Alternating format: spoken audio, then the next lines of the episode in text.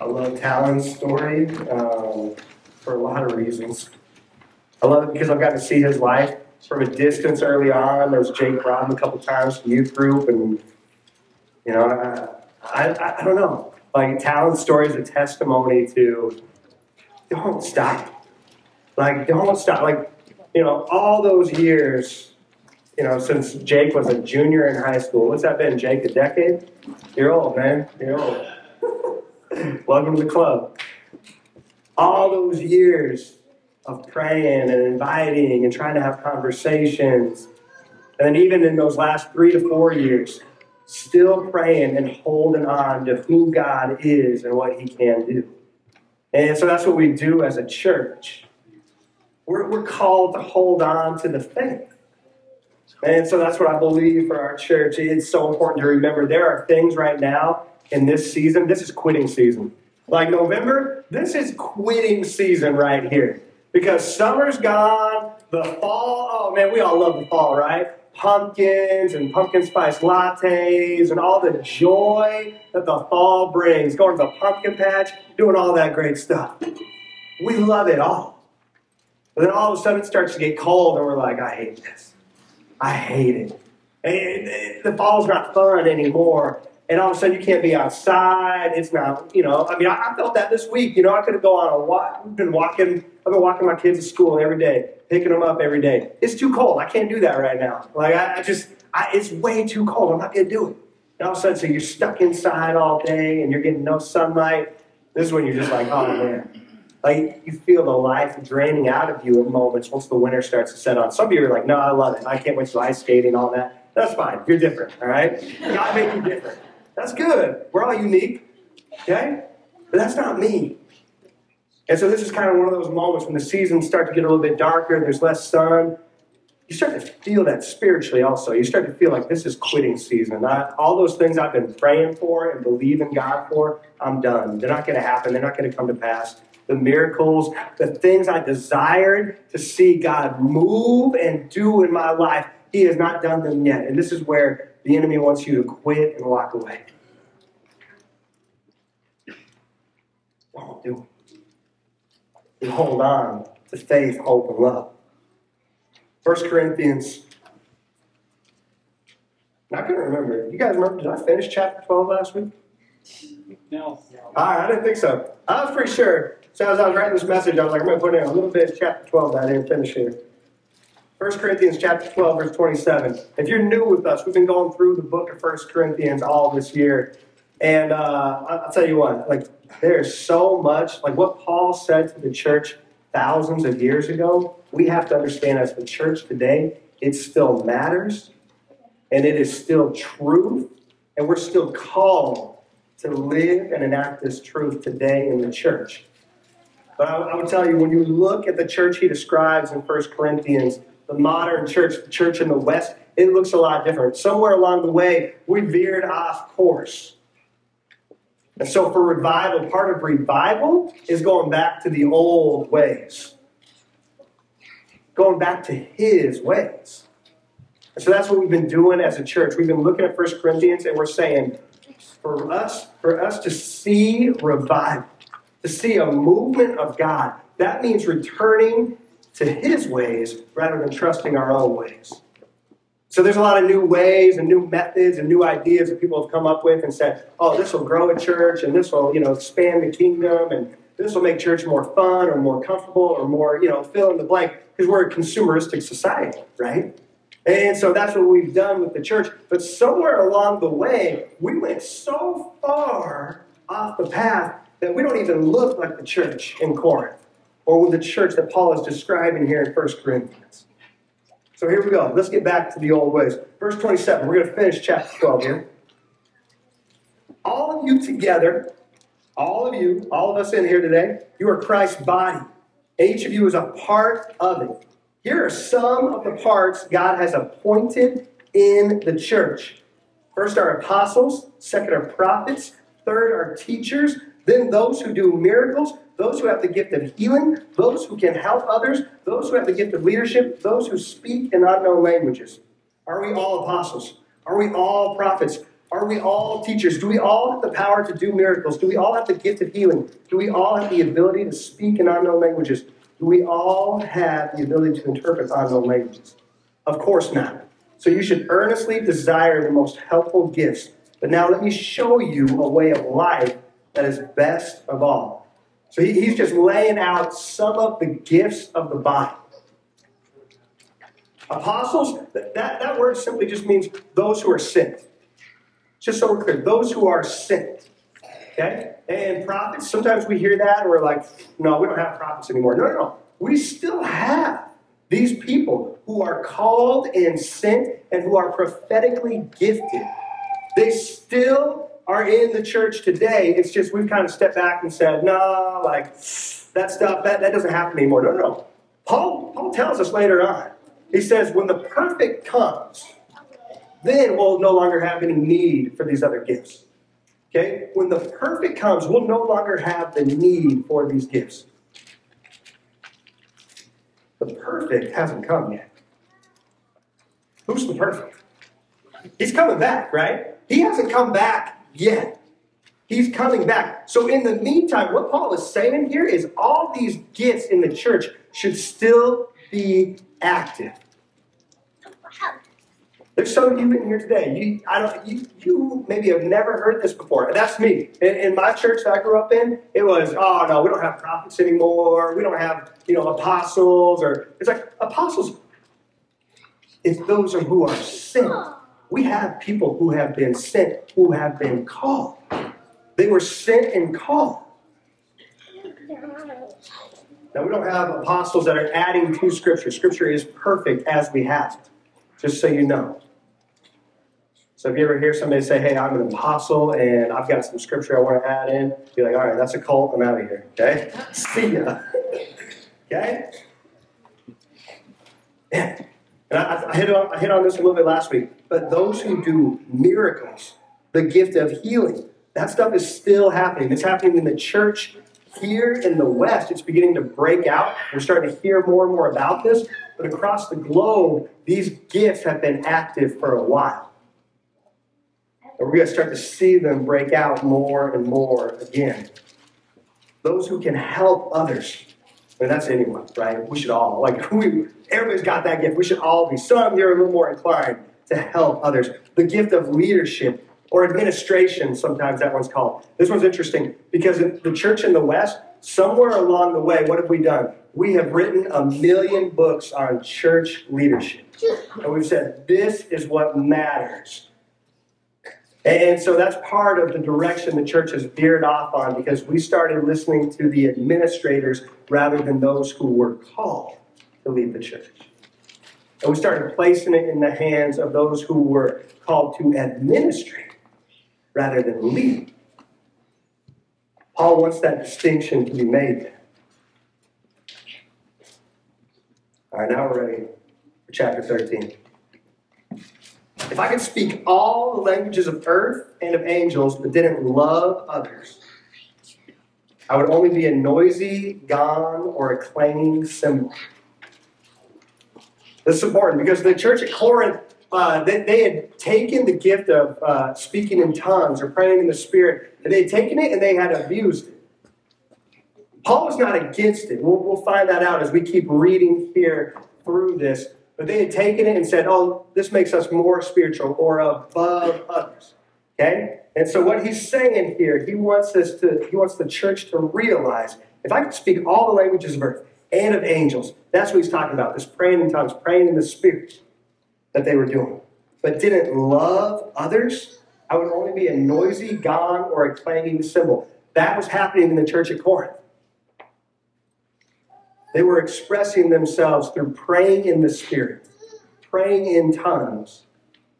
But without love, Paul is telling them, you are only a noisy gong or a clanging cymbal. Which at that time, for those people in that area, there, there's many different gods and goddesses that they were worshiping. And so part of what they would do to worship was they would have these I mean, I, I, can't describe it other than satanic rituals that they were doing uh, that involved sacrifices that were they were dark. I know we got kids in the room, so I'm not going to go too dark there. But during these satanic rituals, worshiping these other gods and goddesses, part of what they would do to cover up the,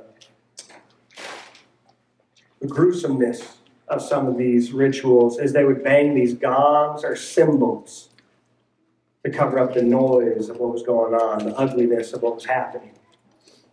And so Paul is saying here, without love, even if you could speak all the languages of earth and of angels, you're only a noisy gong or a clanging cymbal in the streets. If I had the gift of prophecy, and if I understood all of God's secret plans and possessed all knowledge, and if I had such faith that I could move mountains but didn't love others, I would be nothing. If I gave everything I have to the poor and even sacrificed my body, I could boast about it. If I didn't love others, I would have gained nothing.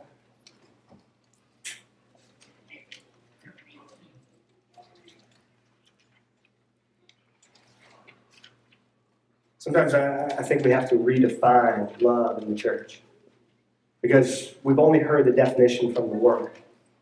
And the world's definition of love, it, it's confused and it's darkened in its understanding compared to what God's word says about love.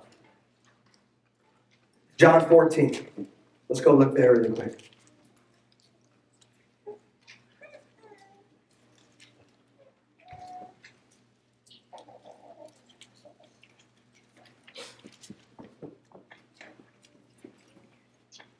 John 14, and we'll start out there in verse 15. If you love me, obey or keep my commandments. And I will ask the Father, and he will give you another advocate who will never leave you. He is the Holy Spirit who leads into all truth. The world cannot receive him because it isn't looking for him and doesn't recognize him. But you know him because he lives with you now and later will be in you. No, I will not abandon you as orphans. I will come to you soon. The world will no longer see me, but you will see me. Since I live, you also live. When I'm raised to life again, you will know that I am in my Father, and you are in me, and I am in you. Those who accept my commandments and obey them are the ones who love me. And because they love me, my Father will love them, and I will love them and reveal myself to each of them. Now flip over to 1 John.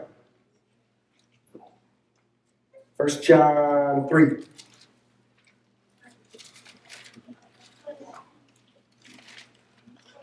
First John 3.16.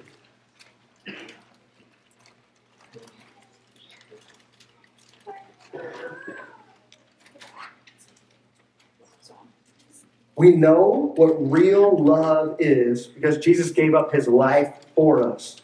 So we also have to give up our lives for our brothers and sisters. If someone has enough money to live well and sees a brother or sister in need but shows no compassion, how can God's love be in that person? Dear children, let's not merely say that we love each other. Let's not just say it. It's really easy to say. It's really easy as Christians for all of us to say, oh, I, I love them. I love that person. I love my enemies. It's so easy to say it. Anybody can say it. Let us show the truth by our actions. Our actions will show that we belong to the truth. So we will be confident when we stand before God. Even if we feel guilty, God is greater than our feelings and He knows everything. He knows everything. Dear friends, if we don't feel guilty, we can come to God with bold confidence and we will receive from Him whatever we ask because we obey Him and do the things that please Him. We don't obey out of guilt. We don't keep his commandments because we have to. We keep his commandments. We walk in obedience and in step with him because he loved us. That's it. We don't do it because we have to. We get to. And because his way is better than our way. That's it. You can run around this earth and you can live however you want and you can do whatever you want and you can say, I love everyone. And I, you know, I, I'm such a loving person and I love God. But if your actions don't line up, they don't line up. You're not walking in step. You're not walking in the truth of His Word. And you're stepping outside of that hedge of protection that comes along with obedience to the good Father. This is His commandment, verse 23. We must believe in the name of His Son, Jesus Christ, and love one another, just as He commanded us. Those who obey, it always comes back to this those who obey God's commandments remain in fellowship with Him and He with them. And we know He lives in us because the Spirit He gave us lives in us. So it starts with learning His Word. Because if you love someone, you will learn their preferences. And that's what God's word is it's his preferences for the way he has designed this world and designed humanity and designed relationship to him. Humanity has said, no, no, no, we get to decide how to worship God, and we get to decide when to worship Him and what it looks like and what obedience is in our definition. What we like and what we don't like out of Scripture. That's what humanity has said. That's what the church has made our relationship with Him into. But He says, no, no, no. If you love me, obey my commandments. Not God, if you love us, obey my preferences. That's not how it works. So we start to learn His Word when we step into relationship with Him. His Word is how He has chosen to speak to us. And His Holy Spirit living within us is how He still speaks actively today. He can still speak today. But will we step in the moments of silence to sit and listen to Him?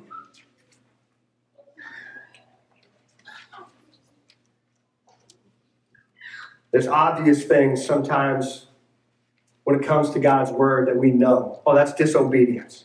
Oh, that, that, that's stepping outside of what God's word says. There's the obvious, and then there's the not so obvious parts of disobedience.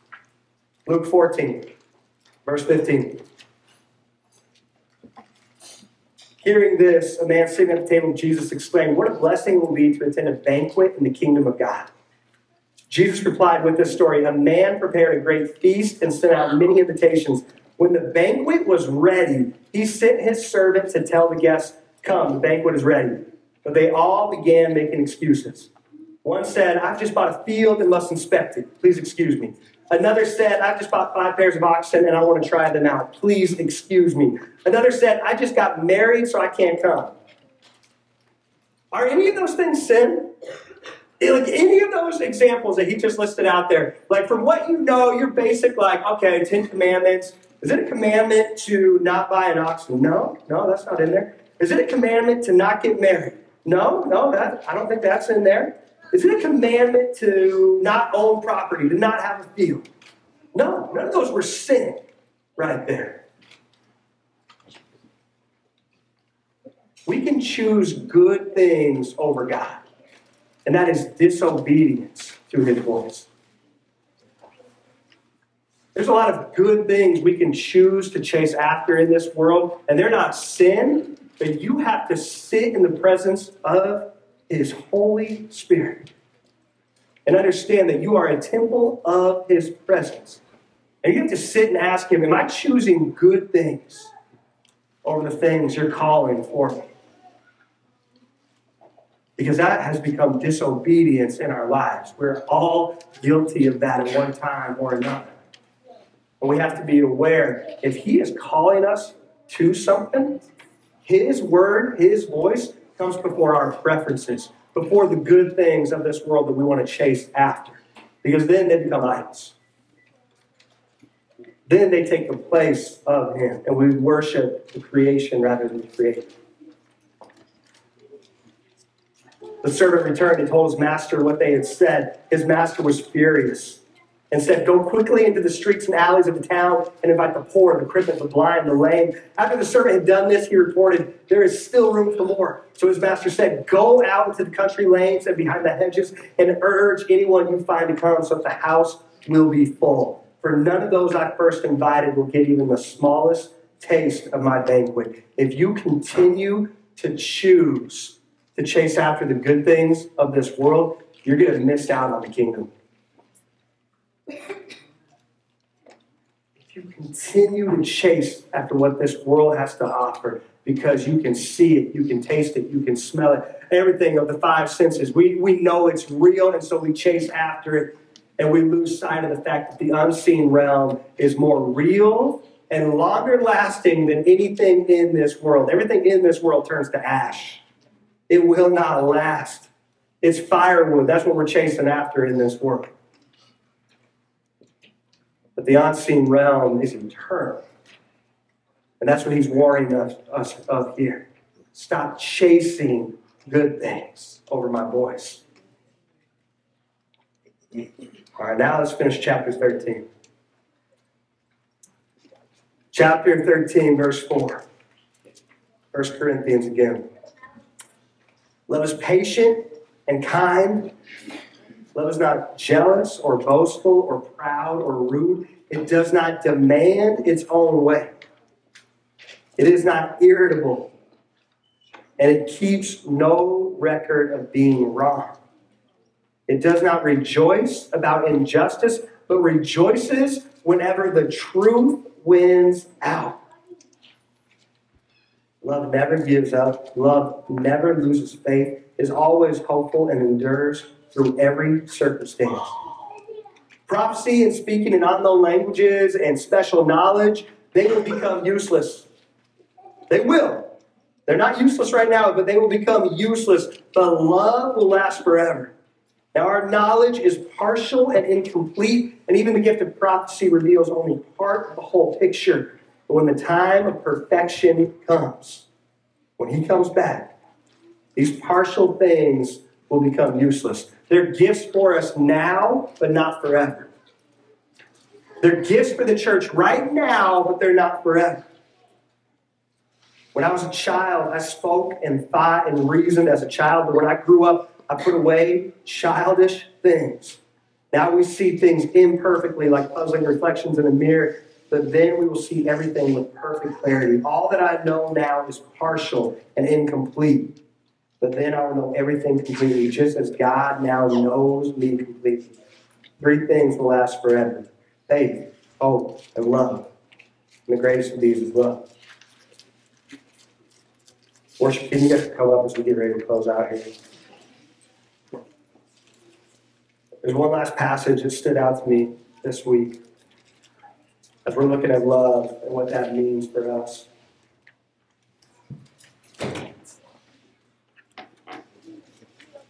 Matthew 5, verse 43. You have heard the law that says, Love your neighbor and hate your enemy. But I say, Love your enemies pray for those who persecute you. In that way, you will be acting as true children of your Father in heaven. If you're not praying for your enemies, you are not acting as a true child, as a true son, as a true daughter of the King. That's what that's saying right there.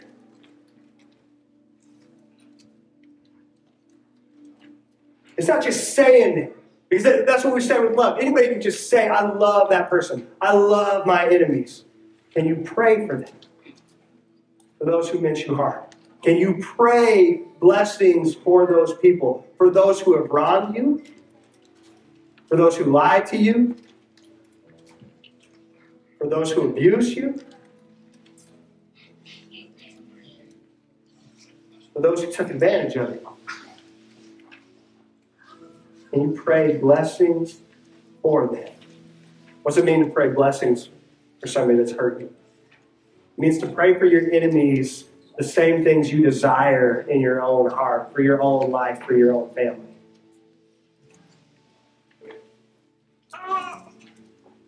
That's love. It's really easy to just say, oh yeah, I forgive them. I love them. I'm over it. Can you sit and can you pray for them? The things you desire in your own life. In that way, you'll be acting as true children of your Father in heaven. For he gives his sunlight to both the evil and the good, and he sends rain on the just and the unjust alike. If you love only those who love you, what reward is there for that? Even corrupt tax collectors do that much. If you're kind only to your friends, how are you different from anyone else? Even pagans do that. But you are to be perfect, even as your Father in heaven is perfect. Peter asked Jesus, How many times should I forgive? Jesus replied back, Seven times seven. Never stop. And you're not going to feel like it. But let me tell you something feelings are deceitful. The Word of God, this is truth. This is what it says. And so we choose to go against our feelings and we choose to trust and obey God's Word. And we choose to believe that His way is better than our way because He's the Creator and we're the creation. And when we begin to step in alignment with His Word, it's going to look crazy and ridiculous to the outside world. But I'm telling you, there is freedom there. Because there is sin and holding on to that bitterness and anger. There it is.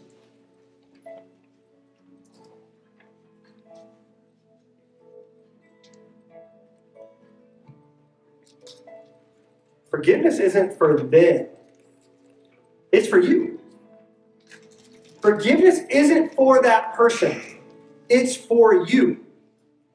You might just be waiting for them to apologize. You might be waiting for them to, you know, get theirs, to get what's coming. I know I've been there. I would love to see that. And then God convicted me on that. And He said, You're just saying all the right things. You haven't actually done it. And he started to change my heart. When I started to choose to do something I didn't want to do, choose to do something I was uncomfortable with, choose to do something I didn't feel like doing, and began to pray blessings on those who wronged me, all of a sudden my heart started to change. And, and it took a little bit, but before long, I actually began to mean what I was praying. And I began to reach out to these people again and to have conversation and relationship again with people that I thought I was done with and I'd washed my hands of and I said I never want to see them or be near them again. And now I can walk into the same room as them and I can hug them. That's healing.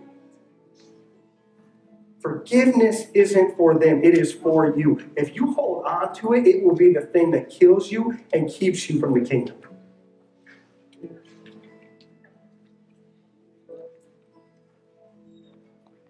Don't hold on to it anymore. Real love takes action. And real love trusts in what God's word says, and we will obey his commands and trust that his ways are better than our own.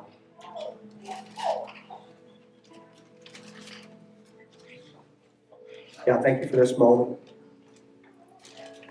And just during this last song of worship, as we are getting ready uh, celebrate the Talon and uh, his baptism. I pray if there's any unforgiveness or hurt or bitterness or anger in our hearts, uh, that today we just release that to you. That if we need prayer, if we have been struggling with uh, anger or bitterness, we, we wouldn't be afraid to ask someone for prayer today. And I pray for healing. That there could be healing when we release and let this go in the name of Jesus, I pray for that healing today. In your name we pray. Amen.